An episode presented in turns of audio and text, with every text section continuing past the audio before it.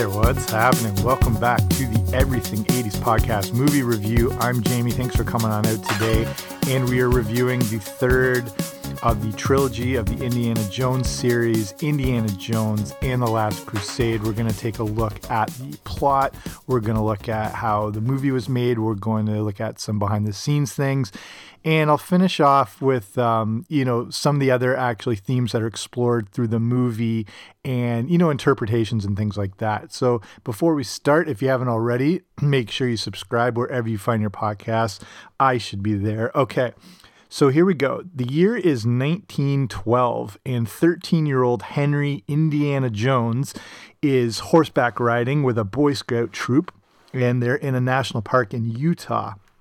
So they're scouting around in caves, and Indy discovers a group of grave robbers who have found a golden crucifix that's belonging to um, Coronado. Uh, that will be involved in the movie. He steals it from them and he wants to donate it to a museum. So the men chase him through um, out the caves. They end up going into a train where we discover the origin of Indiana's phobia of snakes. So he escapes from them all, but the local sheriff turns up, makes him return the cross to the robbers, who immediately turn it over to some mysterious guy who's wearing a Panama hat.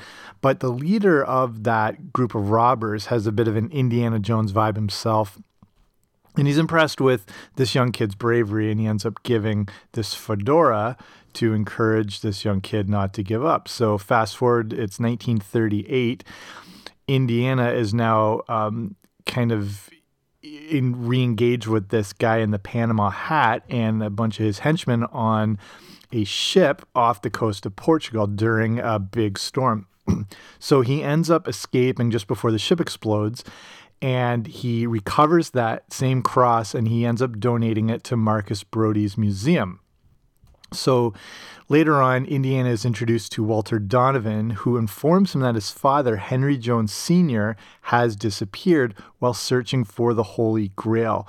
And he uh, Indy finds this incomplete uh, inscription from a stone tablet as the guide into helping to uncover a little bit more of this mystery of the Grail. So Indy receives his father's Grail diary uh, from in in the mail from Venice, and he ends up heading there with Marcus to you know track down his father. They end up meeting uh, an Austrian colleague named um, Elsa, and they end up in one of the libraries where Henry had last been seen. So Indy and Elsa discover a set of half flooded catacombs that are beneath the library that house the tomb of the first crusade knight. And in this tomb there is the complete version of the inscription that henry had used which will reveal the location of the grail. They find out that the the underground is filled with petroleum and the Brotherhood of the Cruciform Sword, which is a secret society, is chasing them down there. They're trying to protect the Grail, and they light it all on fire. Indy and Elsa um, are able to get out. Then they end up capturing one of the Brotherhood, and he tells Indy where Henry, his father, is being held, and uh, Indy's explaining that his only goal is to find his dad. He's not interested in the Grail per se. So then Marcus reveals a map drawn by Henry Sr. of the route to the Grail, which begins in Alexandretta. Indy takes that bit of the map from the diary and he gives it to Marcus to keep it safe. Indy and Elsa head to this Nazi controlled castle in Austria where his dad is being held. He finds him and then learns that both Elsa and Donovan are actually working with the Nazis and are using the Joneses to find the grail for them. Marcus is captured, and after uh, Indy and his dad escape the castle, Henry tells Indiana that the grail is guarded by three booby traps and the diary contains the clues needed to pass him safely. This whole time, Elsa has the Grail Diary, but Indy's able to recover it at a book burning rally in Berlin and comes face to face with Hitler. They end up boarding a Zeppelin to leave Germany, but the Nazis discover that the Joneses were aboard the Zeppelin.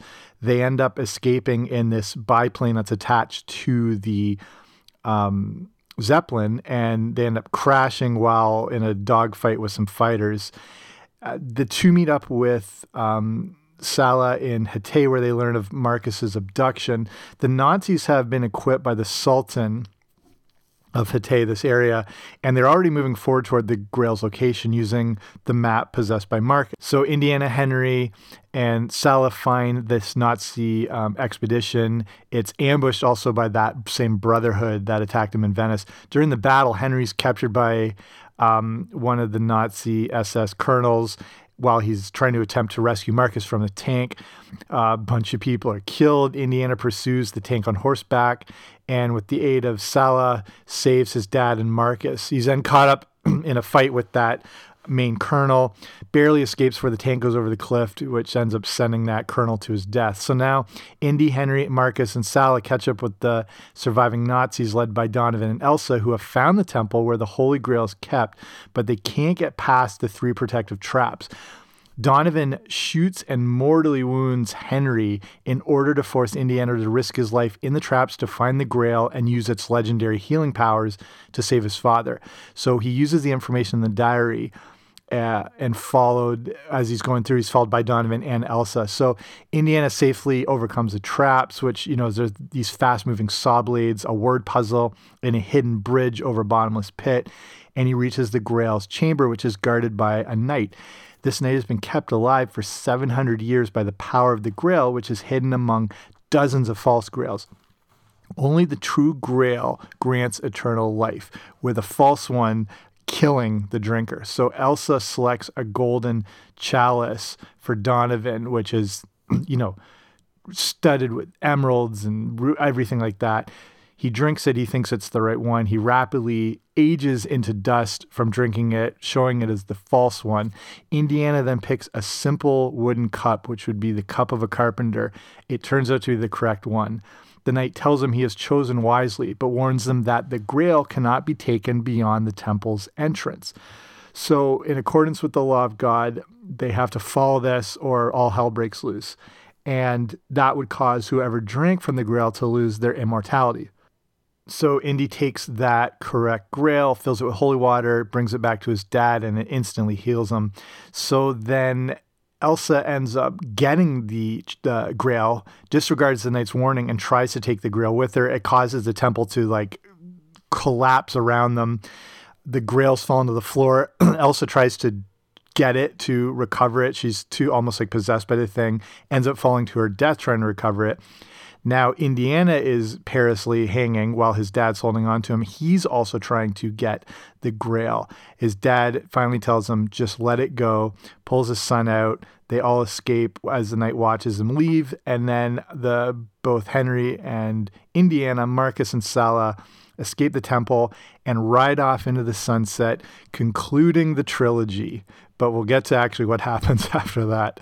Okay, so let's look at so a little bit of a review here. So, in my perspective, not only is this the best film of the franchise, it's also, dare I say, one of the best movies ever made and almost a perfect movie. It it had all those elements that make for timeless entertainment. It's got mystery, suspense, action adventure, comedy, Nazis, more biblical mythology.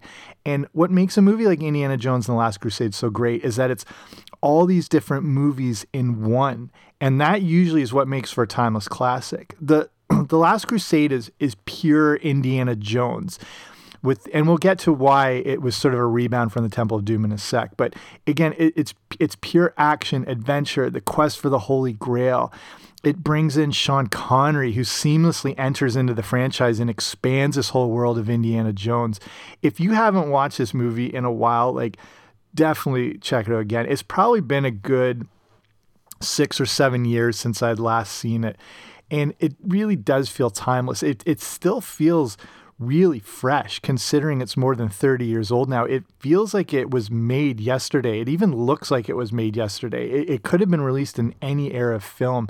It also, I think what makes this movie so good is it has this breathless pace and energy to it. It never stops moving over the course of the full 128 minutes. Like there's not a second to sit down. It just rapidly moves forward. Again, so what makes this movie so great is because Steven Spielberg made it an effort to make it great. So if you check out the last reviews I did on Raiders of the Lost Ark and the Temple of Doom, specifically the Temple of Doom, and it was seen as a low point in the franchise and is notably too dark. And that was a real re- there was a real reason behind that because of the life traumas that Steven Spielberg and George Lucas were going through and that was reflected into the product on the screen. So The Last Crusade was made as a way by Steven Spielberg to apologize for the misdirection that happened in the Temple of Doom. So let's look at a few fun facts here. So when it came out in 1989, it was a huge hit. It grossed $474 million, which converted for today brings it close to $1 billion. Interesting, the beginning scene with the young Indiana Jones, who was played by the late River Phoenix. It led to the creation of the Young Indiana Jones Chronicles in 1992. I don't know if you remember this show. It lasted three seasons on ABC. I remember it very well and was a huge fan of it. And I don't know why it didn't. I mean, I guess three seasons is quite successful, but I'm surprised it didn't sort of morph into other things, into spin off movies. I, I, don't know if it's something that could be revisited. It, it was really good. So I've mentioned in the Temple of Doom uh, about Indiana Jones being a little based on James Bond, and they accentuated this with the idea of having, you know, a different girl in each movie. Where the first idea was to kind of have the same one with Marion go through each one, but they thought no, to make it a little more like Bond, they'd have a different girl each time. Also, Indiana wearing a white tuxedo in the start of Temple of Doom was just sort of more that nod to James Bond. Spielberg had always wanted Sean Connery in The Last Crusade, and to them, that was their perfect way to encompass that 007 influence. Okay, other fun facts.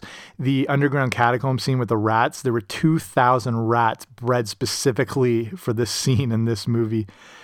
You may not have ever noticed this, but Harrison Ford has an actual scar on his chin. So they created its origin story in the scene when young Indiana, when he's in the train, whips himself when he's trying to tame the lion and then cuts his own chin. And that was a way to sort of say this is where that scar came from. This is this is a crazy fact, but a lot of the Nazi uniforms worn in the movie are the actual real thing. The costume designer on the film was able to track down genuine Nazi uniforms across Europe and use them through the movie.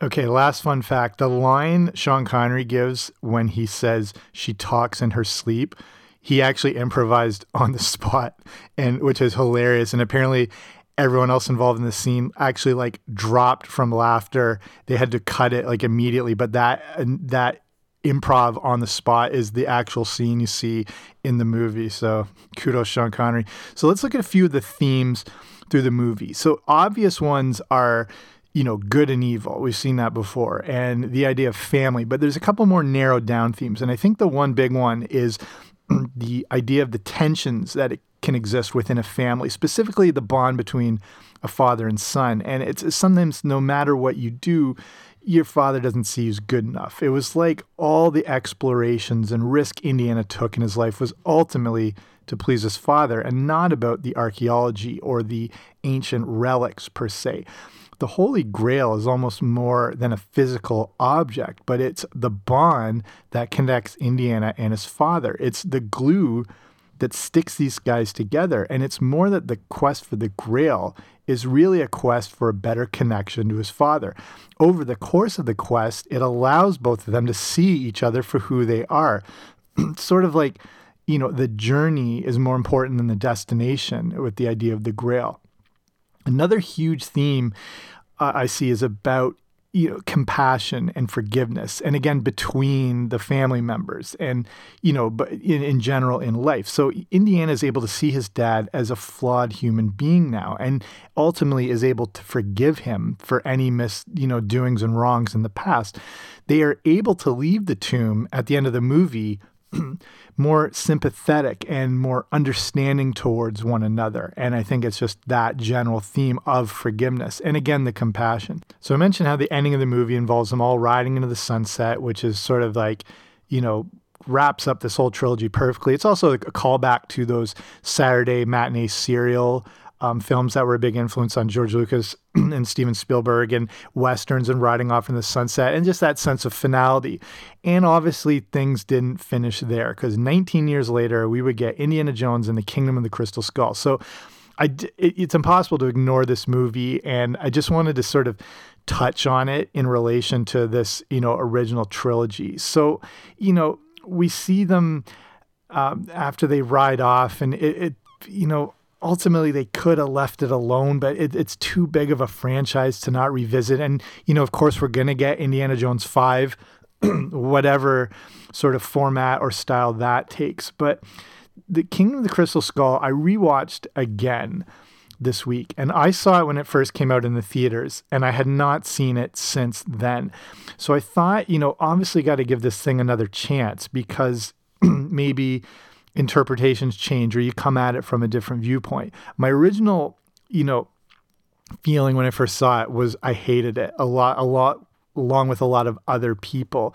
And, you know, okay, maybe my viewpoint will change in the second viewing. So watching it through the first half, it actually holds up better than I thought. and it's actually like a way better movie than I remember.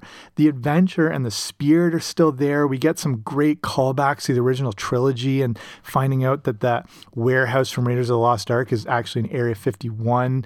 I think ultimately it just it seems too fantastical, which seems odd to say for a movie series that's based around, you know, the supernatural and biblical mythology. but the, the theme of the aliens just departs too much from the heart of Indiana Jones, in my perspective. The the rest of the movie just ventures into the absurd and like none of the action sequences or scenes they they don't seem based in reality anymore. You know, when Indiana Jones is fighting on the tank in the Last Crusade, you watch it the same way you feel like you were watching a real life fight on a tank happen. It, it nothing seems overdone or overindulged or you know special effects. And for the sake of special effects it, it just seems like genuine action adventure. And it, it, feels like there's realistic risk and danger. And indiana or sorry harrison ford actually filmed most of his own stunts, especially all those scenes on the tank, say, for example, in The Last Crusade. In the in the Crystal Skull, it's like the characters have become Avengers. They're like superheroes and they're all capable of superhuman abilities all of a sudden. It, it just it becomes too comic booky. Uh, it's like the scene, assuming you've seen it. If not, I mean, it's obviously watch it because I think it's good to have a frame of reference for this whole thing the scene where Shia LaBeouf is swinging through the jungle almost made me turn it off at that point. I actually had to watch this thing in two parts because I just couldn't sit through some of the absurdity of it. The other big issue to me and this this came back to me from when I saw it in the theater, and that's what stu- stuck with me. But I couldn't sort of like, you know, articulate it at the time. Is that the movie seems to push the character of Indiana Jones to the side. It, it's like the alien story and the the Crystal Skull story has become too big, and Indiana feels like he's just an observer to the whole thing. I feel like we're watching and observing along with him, as opposed to him being the focal point of the whole thing. Uh, like how he would be in the original trilogy. I just I, I, felt like he was irrelevant, you know, going in the second half of the movie. To me, it feels like a script that was written for another movie, which might have been a very cool movie, but wouldn't be able to get made for whatever reason. But then, you know, slapping the Indiana Jones premise onto it is guaranteed to get it made. I mean, that's just my thoughts, but that's that's just the impression I got. Like it was a, a movie, an adventurous, ambitious, creative movie but just wasn't able to stand on its own legs. And they could co- kind of incorporate that into Indiana Jones, which I doubt is the case, but that's just the feeling I got from it that that story sort of elevated above Indiana and he just became a side character in the whole thing. That that's just the takeaway I got from it. I don't know what you thought of it, but I'll wrap it up here. Hopefully you enjoyed this review of one of the best trilogies of all time. Thanks for taking the time to listen. If you haven't already, make sure, again, if you subscribe wherever you find your podcast, I should be there. I will be back soon with a new episode, though, so don't you dare miss it.